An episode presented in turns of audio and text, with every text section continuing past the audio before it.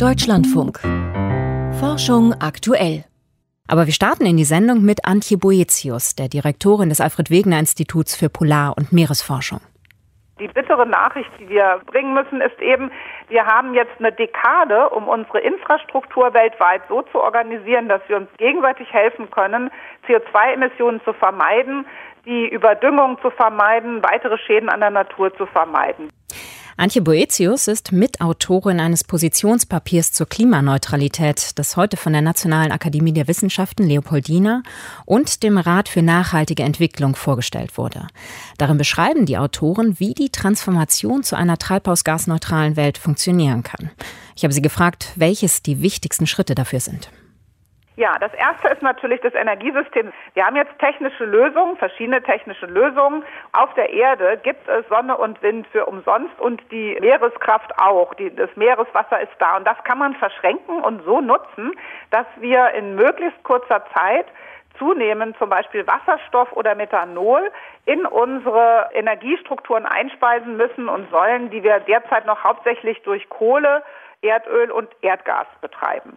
Und dazu sind verschiedene Vorschläge gemacht. Wie macht man das im bestehenden System? Wir können ja nicht auf eine bessere Welt warten, sondern wir müssen sagen, so wie wir jetzt leben, wie wir wirtschaften, da muss die Anreize für regenerative Energien rein. Bedeutet also zum Beispiel CO2-Preis erhöhen, Emissionshandel verstärken, dadurch eine Lenkungswirkung erzielen, sodass endlich das umweltfreundliche Handeln günstiger, bequemer, besser ist als das unfreundliche, umweltzerstörerische oder das, was eben die Atmosphäre mit CO2 vollpumpt.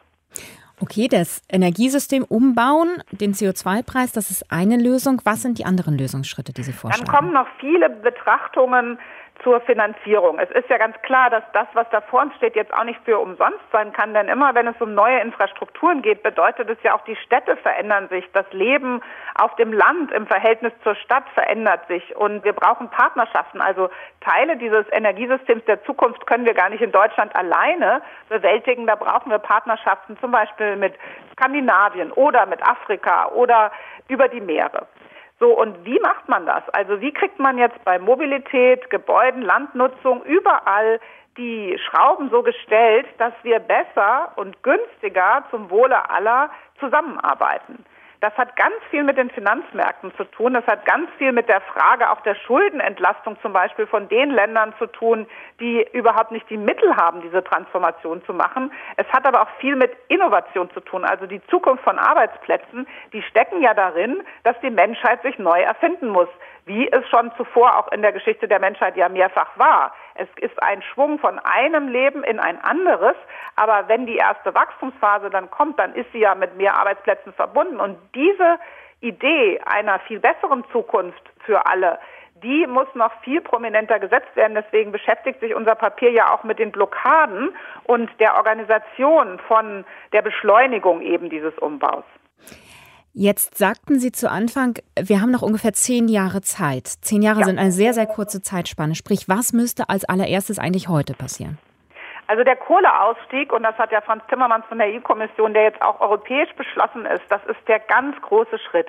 Das kann man sich ganz einfach ausrechnen, wenn die Kohlekraftwerke weiter gebaut und betrieben werden, wie sie heute global aufgemalt sind, dann werden wir zu viel CO2 in die Atmosphäre bekommen, die Luft wird zu schmutzig sein und das zerreißt die Ziele, die wir haben, um eben das weltweite Artensterben aufzuhalten und auch Dürre, globale Klimamigration, Meeresspiegelanstieg. Es steht ja unglaublich viel auf dem Spiel. Aber erstmal raus aus der Kohle, ganz großer Schritt und dafür regenerative Energien aufbauen mit den nötigen Infrastrukturen, sei es Windkraft, Photovoltaik, sei es aber auch, dass wir Gas zu den Gasverbräuchen, Wasserstoff eben jetzt zuspeisen. Das sind alles Elemente, die wir können, wo die Technik nicht das Problem ist. Was ist denn das Problem? Ja, das Problem sind leider immer noch ungerechte Strukturen und Rahmenbedingungen. Wenn man mit der Industrie spricht, zum Beispiel Stahlwerken, dann sagen die ja, natürlich möchten wir gerne klimaschonenden Stahl haben, aber das bedeutet, die Energie, um Stahl zu erzeugen, den wir zum Beispiel in vielen Prozessen von Bau, aber auch Mobilität und allem Möglichen brauchen, da muss die Energie, die regenerative, zu uns ans Werk. Wir können ja nicht das Werk versetzen. Und diese Hürden, also wie gelingt uns ein Rahmen, in dem dieser Umbau möglich ist und nicht der, der vor dem Umbau steht, dann auch noch total bestraft wird und die, die einfach so bleiben, wie sie sind, belohnt werden, das ist der ganz große Schritt, den die Politik schaffen muss. Aber da ist ein solcher Druck eben über den Green Deal der EU entstanden, dass das einfach Hoffnung macht. Antje Boetius war das, Direktorin des Alfred Wegener Instituts für Polar- und Meeresforschung.